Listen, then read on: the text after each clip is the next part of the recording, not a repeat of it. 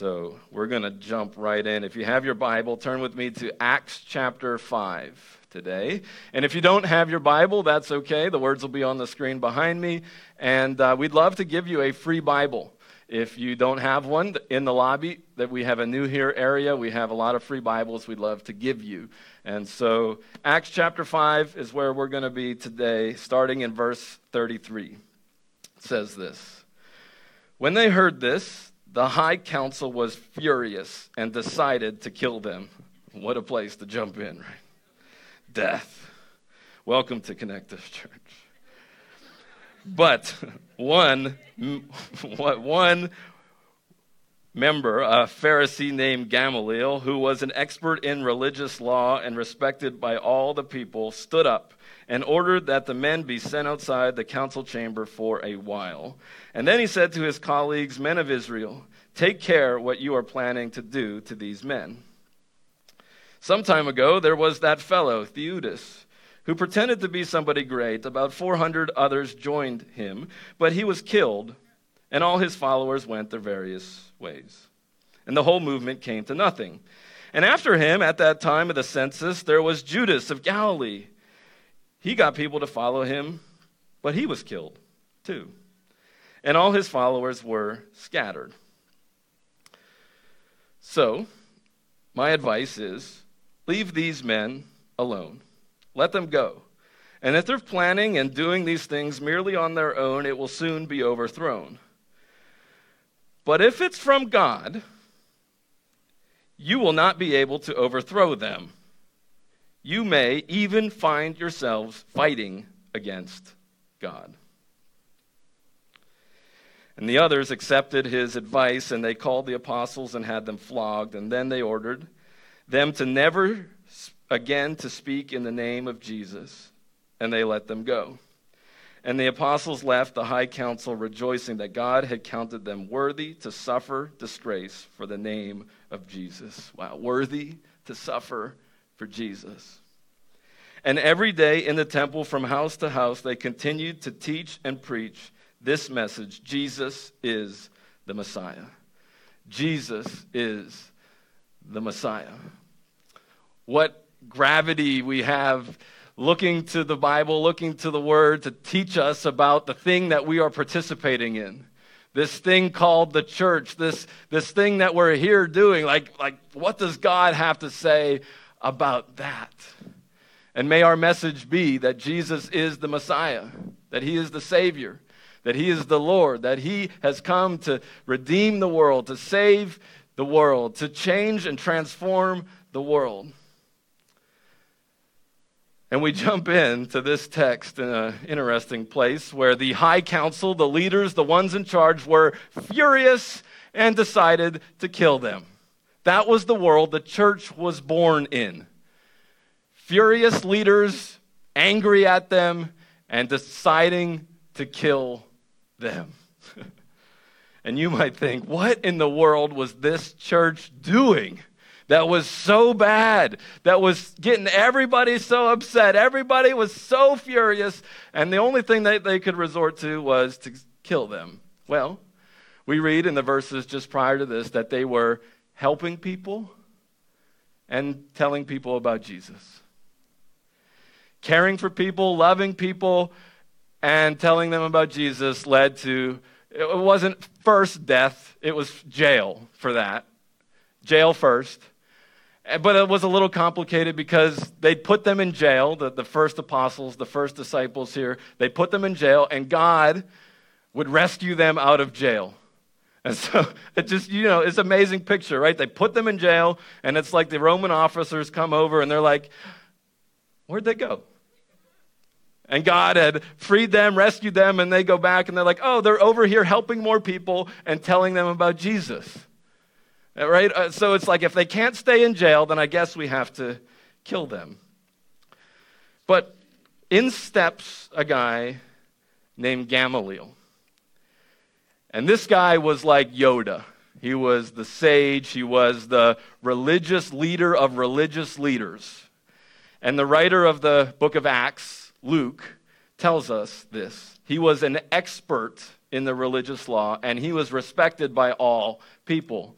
Later in the book of Acts, we would read that someone that you might know, the Apostle Paul, who was a Pharisee, his name was Saul of Tarsus. He would go on to defend his ministry and say, I was a Pharisee of the Pharisees. I studied under the best teachers. I had the best situation. I had the best education. It was all really good. And Paul's teacher was Gamaliel. And Gamaliel was the man. Everyone would have been like, whoa, wow, amazing. You're studied under that guy? Oh man, he's awesome. So that's Gamaliel. And he, what did he do? He stood up and he ordered the men to be sent outside the council chamber for a while. And hey, free life advice. If things get heated, if anger and tempers start flaring and things go crazy, take a breather. Just go outside, go for a walk, walk around the park, something. Send it outside, do what you got to do. Just take a second, don't do it in the moment. Don't make crazy decisions in the moment of the greatest anger. Just take a second, wait 10 seconds, count to 10, take a deep breath, whatever you got to do. Okay? That's free life advice. And then he said to his colleagues, Men of Israel, take care what you are planning to do to these men. Because some time ago, there was that fellow Theudas, and everyone would have been like, Oh, yeah, I remember that guy. He pretended to be somebody great. And about 400 others joined him, but he was killed, and all of his followers went their various ways, and the whole movement came to nothing. Like, we don't know who Theudas was, but they must have, right? To just throw him out in a sentence like that. Remember that guy, Theudas? Yeah, remember that guy?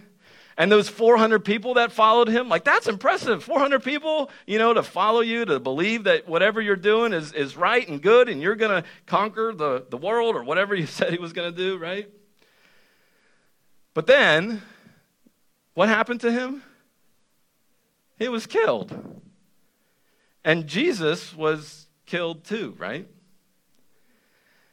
And after this guy, Theudas, died, those 400 people disappeared.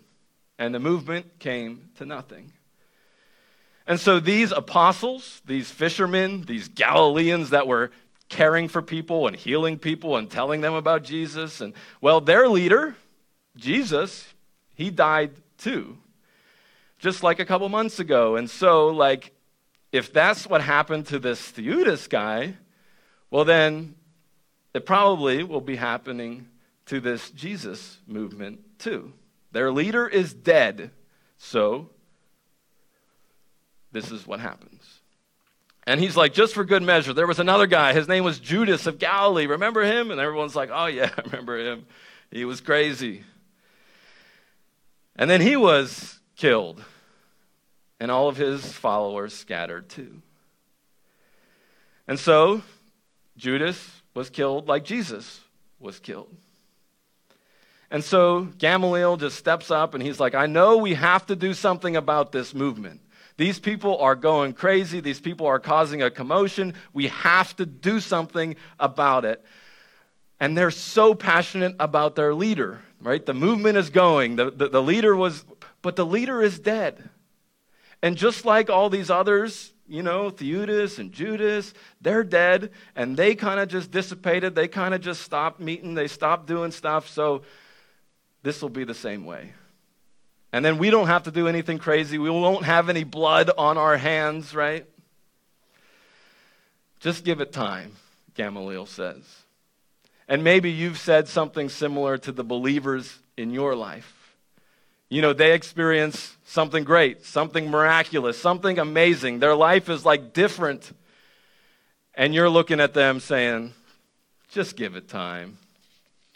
Just give them a month or two or three and they're not going to be doing that stuff anymore. They're not going to be believing that stuff anymore. Or maybe somebody's looking at your life this way. And maybe this whole Jesus thing, this whole being a part of church is kind of new for you. And like you just got saved recently, you put your faith in Jesus, and like your life feels different. Like you're free, and it's like this amazing thing, and you're engaging with church, and like you're studying your Bible, and you're praying, and like all this stuff, and they're just looking at you like, just give it time. It's cool right now. Just give it time. They'll stop believing. They'll stop praying. They'll stop giving generously. They'll stop they'll stop attending. They'll stop associating themselves with other believers and attending church. Just just give it time. Just give it time. And I think that's that's really normal, really good advice. Just give it time because time often tells and that's what gamaliel is saying. Just give it time. Just just let it play out. Just let it see what's going on. And so that's the advice that he gives. Leave these men alone. Just give it time. Let them go. And if they're planning on doing these things merely on their own it will soon be overthrown. But if it is from god you will not be able to overthrow them. You may even find yourself fighting against God. And you don't want to fight against God because, spoiler alert, you lose, right? It is a losing battle to fight against God. And Gamaliel is speaking to the religious leaders. These people are doing everything right, 100% right, to be exactly perfect so that they, God would accept them, and they don't want to go against God. Absolutely not. They don't want to fight against God. But if what the disciples, the apostles, are saying is true, then that would be exactly what they're doing. And so the question is what is different about this Jesus movement? What's different about this Jesus movement than this Theudas movement? What's different about this Jesus movement than this Judas movement? What's different about this Jesus movement? Last week, we talked about a man named Peter. And Peter, just a few months before this event that we're looking at today, he denied even knowing Jesus. He was one of Jesus' closest followers, but in the moment that the leader, that Jesus was going to die, Peter, just like every normal other person, was like, I don't know that person.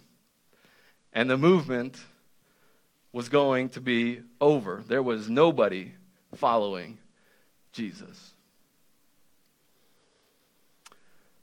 But fast forward now from that event, 1500, well, fast forward 1500 years into the future, okay? Peter denies Jesus. Fast forward 1500 years, and they start building this.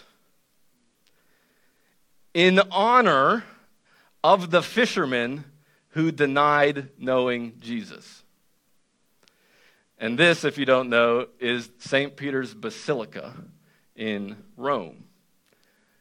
The very kingdom that crucified Jesus built this thing. it replaced an older version of it, but this particular version that started building in 1500 AD took 120 years to build.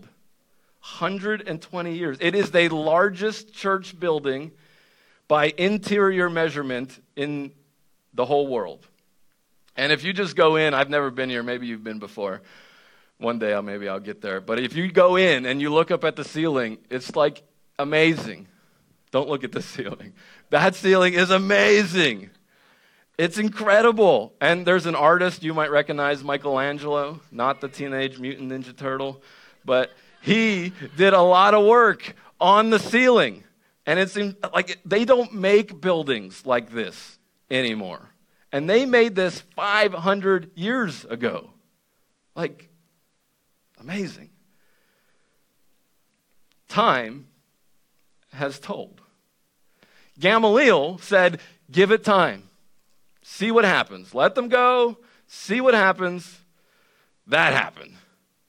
1,500 years after Gamaliel said these words. And now, you know, fast forward another 500 years. Here we are.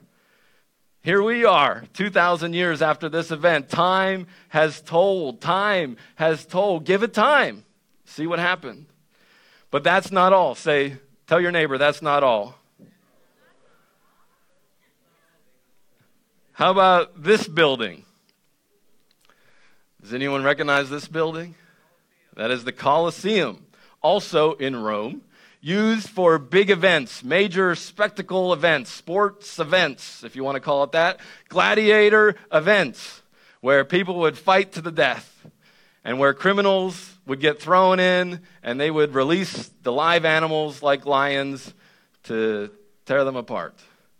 And many, many Christians would get thrown in to the Colosseum and just imagine, you know, the biggest sporting event, the Super Bowl, all those people, you know, sitting in their bleachers watching the, what's happening, and they're watching lions kill people. And um, Rome was so good at this, putting on this big spectacle, putting on this big show, that they perfected what is known today as crucifixion, which is just simply a way to put somebody to death, the death penalty. And thousands upon thousands of people were eaten by lions and killed in the Colosseum, and thousands upon thousands of people were crucified, you know, put on a cross and just left on the side of the road. And like literally, like the cross would be on the side of the road so that you could walk in like eye level, so that you would walk right next to them and like look at them as they're excruciatingly dying, the worst pain ever. And it was all a show. I mean, there's faster, more efficient ways to do it, obviously, but it was a show to say if you mess with Rome, that's you. If you do this, that's going to be you. So keep your mouth shut. Don't do anything.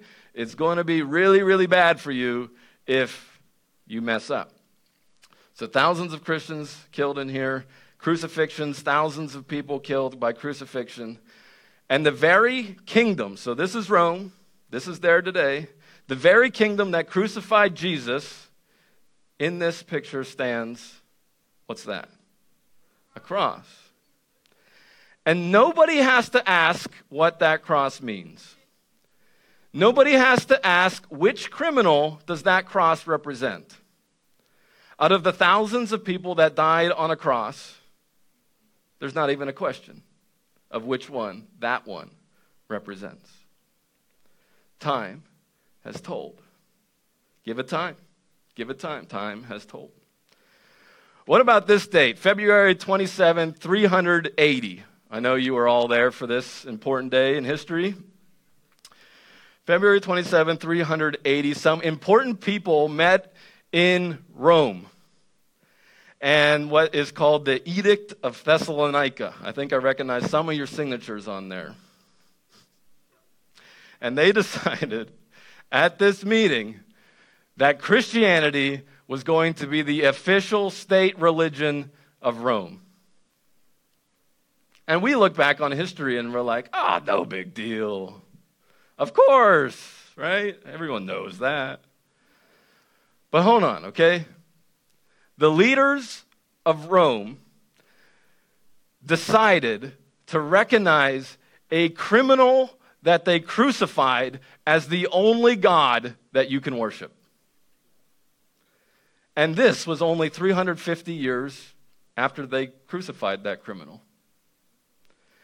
It's almost like today, the dates don't match up, but I was trying to find something. It's almost like today we make a law, you make a law, you're in a room with some important people, you sign the paperwork, that the only God that everybody in our country can worship is a criminal that was put to the death penalty when George Washington was president. That's crazy. Like, that's insane. Like, why would you do that, right? Time has told. Time has told. Something was different about this Jesus movement. Something happened. Something happened that made the Jesus movement different than the Theudas movement. Something happened that made it different than the Judas movement. Because on the day that Jesus died, there were no Christians.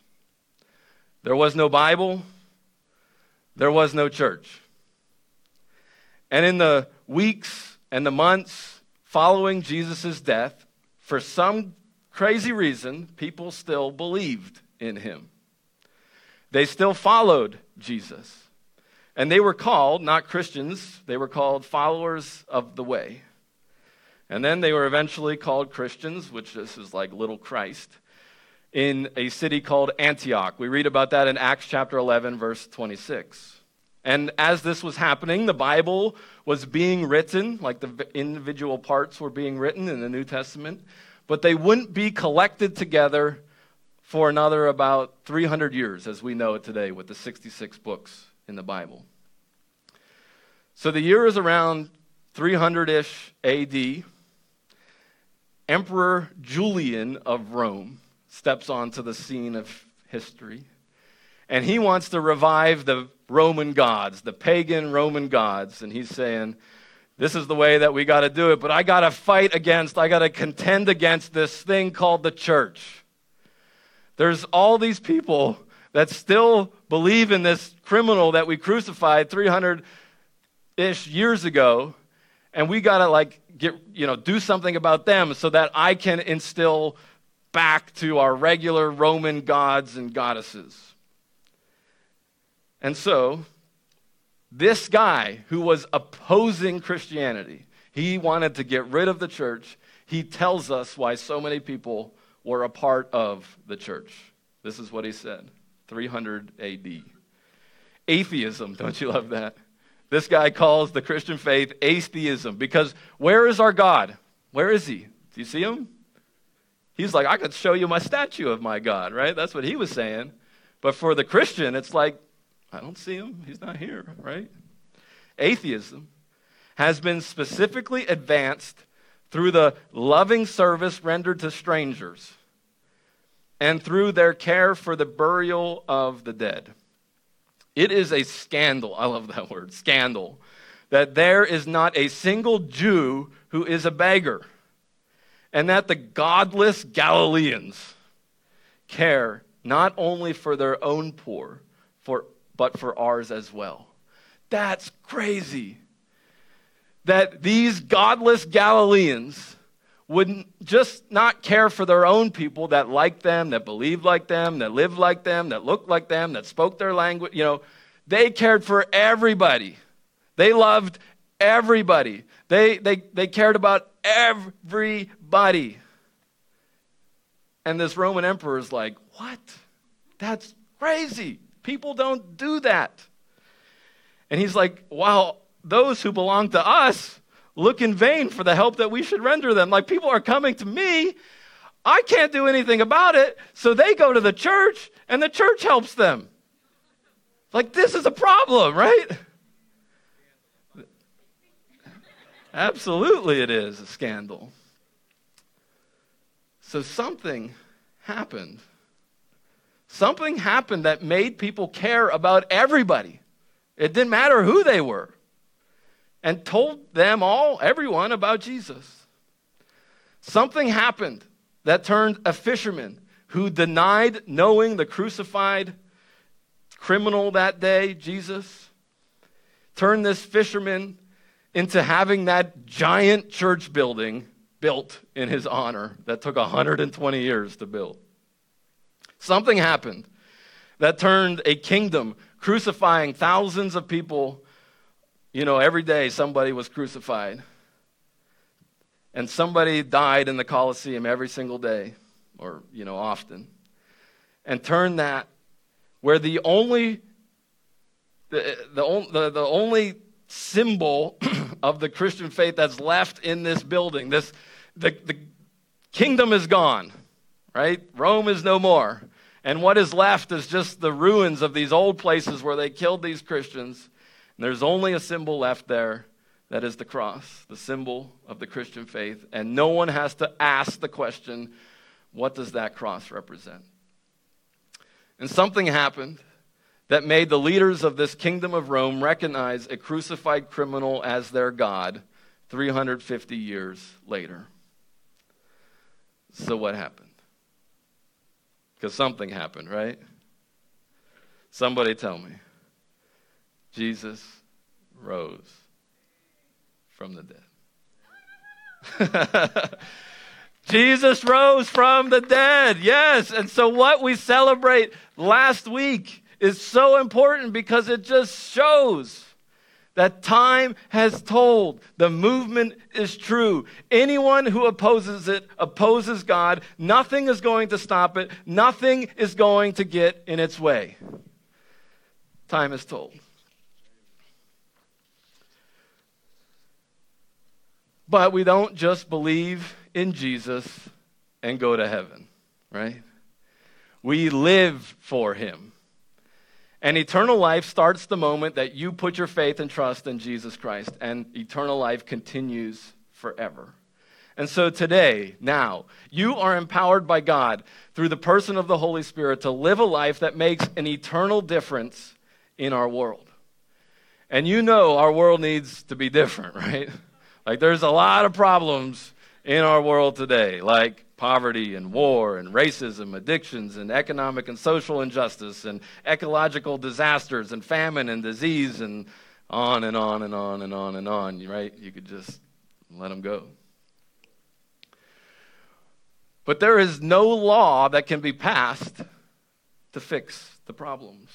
There's no political leader that can step on the stage and make it all better. There is not a business you can start that would solve the problems. There's not an invention that you could create that would make things go away. There's not a new social movement, not even a new religion can solve the world's problems. They all might be helpful in one way or another, right? But the hope of this world is in one person, and one person only. One person who is alive, one person who resurrected from the dead, the one person named Jesus. So, Max Lucado, he's a Christian author, he talks about getting a Christmas card in the mail one year, and it says this. If our greatest need had been information, God would have sent an educator. And if our greatest need had been technology, God would have sent us a scientist. And if our greatest need had been money, God would have sent us an economist. But since our greatest need was forgiveness, God sent us a Savior. Christmas cards sound good, right? A Savior that would pay for our sin, to set us free, to live for Him. But God chooses you and me to change our worlds. God is alive in you, working through you. And so you might be an educator. Amazing. And you can give this world amazing information. Awesome. It is a super necessary, helpful thing. But there is no amount of information that you can give somebody, that I can give somebody, that's going to solve man's greatest problem, right? Or how about if you're a scientist and you are awesome at creating life saving things? making new innovations. Great. They're super helpful, necessary, they're great. But science isn't going to solve humans' greatest problems. Or maybe you're an economist and you can give this world lots of great money making, money saving, money giving tips and advice. You can put it all in the best investments you got it all planned out. You got the whole, the whole deal. There's no amount of money, and there's no amount of good money handling that will ever solve man's greatest problem. So God has entrusted you and me, the educator, the scientist, the economist, to connect what we do well, what God has created us to do, and connect that to Jesus, who can do what only He can do. God doesn't need you, but He desperately wants to use you. And you are a vital part of what God is doing in this world. And so the church, the church, the church, it's a U shaped hole. I'm playing on a lot of words here, okay? The church is you. The church is not a building, the church is the people. The Greek word church in the New Testament that you read is literally ekklesia, which means a called out assembly. The church is not a building, the church is the people. But how do you get that word church in the English language? That is an interesting word study for you to do at some other time. The short story is that there's a Greek word that then turned into a German word that turned into an old English word that now we have an English word. So it's interesting, but that is the church. But the church is not a building, it's not a place, it's not a movie theater, it's not a computer screen. The church is you, the church is the people. And it's a you shaped. It's shaped. So if the church is you, then like when you become a part of the church, it shapes it a little differently than it once was. So that's why our mission at Connect Us Church is very intentionally said that we are connecting who to God's next step for their life? You. Not people, not men, not women, not children, although, of course, that is all of this, but we're connecting you, which means when you say the mission of our church and you tell somebody, like literally, it's them. We're connecting you to God's next step for your life. So when they join the church, when they become a part of the church, then it, it shifts things a little bit. Whether they join the, the local church here or the universal church, whether they get involved in serving and using their gifts and abilities, you shift it a little bit. You bring your own unique flavor, your own unique kind of thing to the church. It's shaped, it's U shaped, and it's a whole. Like without you, we are lacking. Without you, we are missing. And together, we are whole. And that's why your attendance, your engagement really matters. And when I say that we miss you, like we really do, we really miss you. Like you might not be preaching on the stage, but you are preaching with your life as you walk around, as you engage with people, as you talk with people, as you do what you do. And what you preach is probably more important than what I preach. Because this is my job. Like everyone knows it's the pastor's job, right? So when the pastor calls and the pastor prays and the pa- well, of course. But when you do it, no one's making you be here. No one's forcing you to show up. No one's forcing you, right? When you do it, like people catch that differently. Like it's a real thing. Like it is amazing thing. And what you do to the people in your life could literally change someone's life forever. Like you have an incredible, we all have an incredible opportunity. Like the way you welcome somebody to a space like this could literally change someone's life for all eternity. And some people, we could tell their story right now that this is your story. Like you were saved, you, you, your life was radically changed and transformed because some of you all did the thing that you were created to do. And you were filling that spot that only you were going to fill at that moment. You were pressing buttons, and streams of gospel were going forth over everywhere we could get it to go you were holding the door open and just smiling, and somebody was like, wow, so they see me, they connect with me. You hosted people at your house, you had people over for dinner, you had Bible studies, you prayed for them. You did something, you have done something that has literally made an eternal difference in people's lives. And the very fact, and don't miss this, this is so, I don't know if you think about this often, but it is so, so true. The very fact that you are here gives somebody, when they come into a space like this, they're always looking, you're always looking. This was you at one point, maybe it's you today. You're like, is anybody here that looks like me? Is anybody here that talks like me? Is anybody here that dresses like me? Because we want to feel like we're accepted, that this is okay, that it's comfortable, that it's fine. And if I'm so different, then it's like there's no way that I could ever be accepted here. No matter what they say on their signs, no matter what they, you know, look at on the internet, no matter what their videos says, whatever, if they're not here, then I probably shouldn't be either. So the very fact that you are here gives somebody when they come in and be like, "Oh yeah."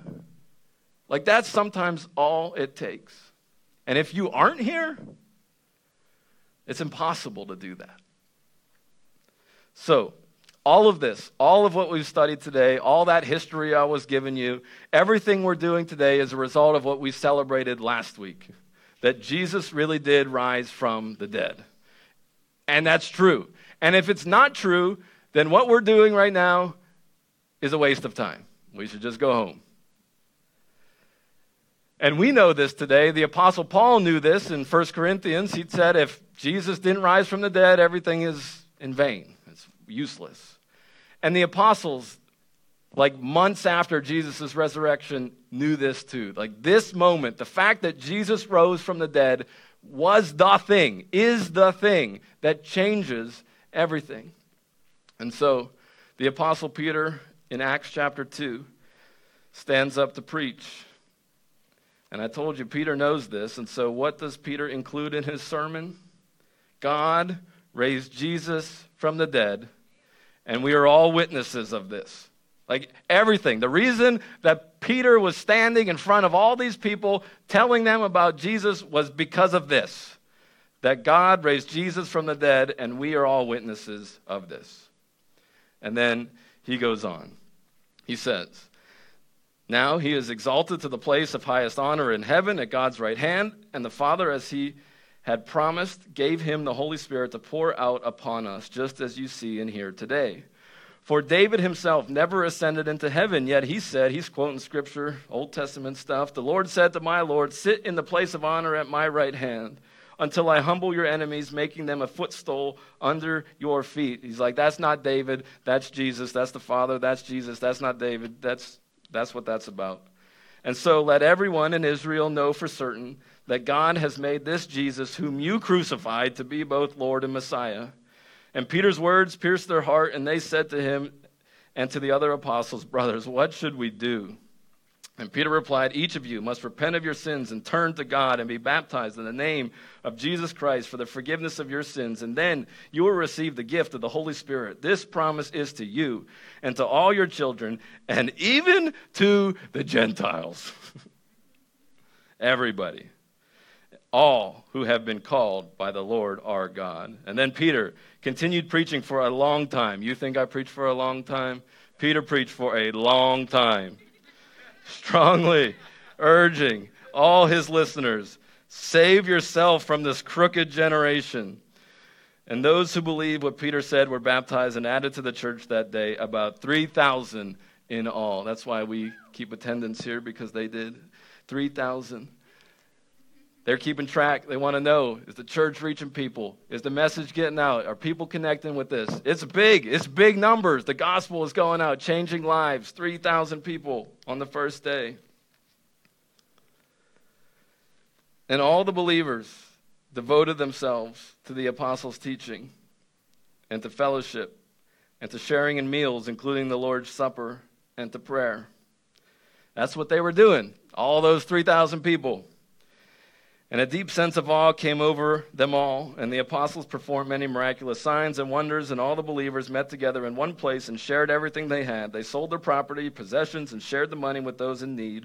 They worshiped together at the temple each day, met in homes for the Lord's Supper, and shared their meal with great joy and generosity, all the while praising God and enjoying the goodwill of all the people. And each day the Lord added to their fellowship those who were being saved out of all the things that the church could be doing, they were basically doing two things. They were developing, starting a relationship with God, developing, starting, strengthening their relationship with other people. They were studying what Jesus taught, what the apostles taught. And they weren't just hearing it, they weren't just learning it, they were learning to apply it, to change their life because of it. They were spending time together, doing life together, sharing time together, sharing what's going on, sharing the good stuff, sharing the bad stuff. They were eating together. There's something special about eating together, inviting somebody to have a meal together, including communion, remembering what Jesus did for us on the cross. They prayed. They prayed to talk to God, trust in Him. Like, you need some help? Ask Him, right? They were sharing what they had. They gave generously to fuel the mission and the ministry of the church. They worshiped together. They met in each other's homes. They praised God and enjoyed the company of other believers. And, church, if we do this, more people will get saved, and the church will grow, and the kingdom will advance, the mission will continue, and nothing is going to stop it. So get on board. Let me pray for us. Lord Jesus, we thank you that you are alive that you rose again from the dead. And because of that fact, that historical fact, we are standing here today worshiping you, learning from you, loving you, pointing people to you. And Lord, as I just pray in this moment as we kick off this new series about the church, that you would teach us, that you would shape us, that you would empower us, embolden us, give us courage to do what you want us to do, to be the church that you want us to be. Help us to love people and to care for them in radical ways. And Lord, help us to always point people to you, Jesus. That you died on the cross to pay the penalty for our sin, that you were buried, and everyone thought it was over because that's what always happens. But Jesus, you rose from the dead. And we believe that. And because of that, everything is different. So may we live for you. And I ask that you would help us. In Jesus' name, amen.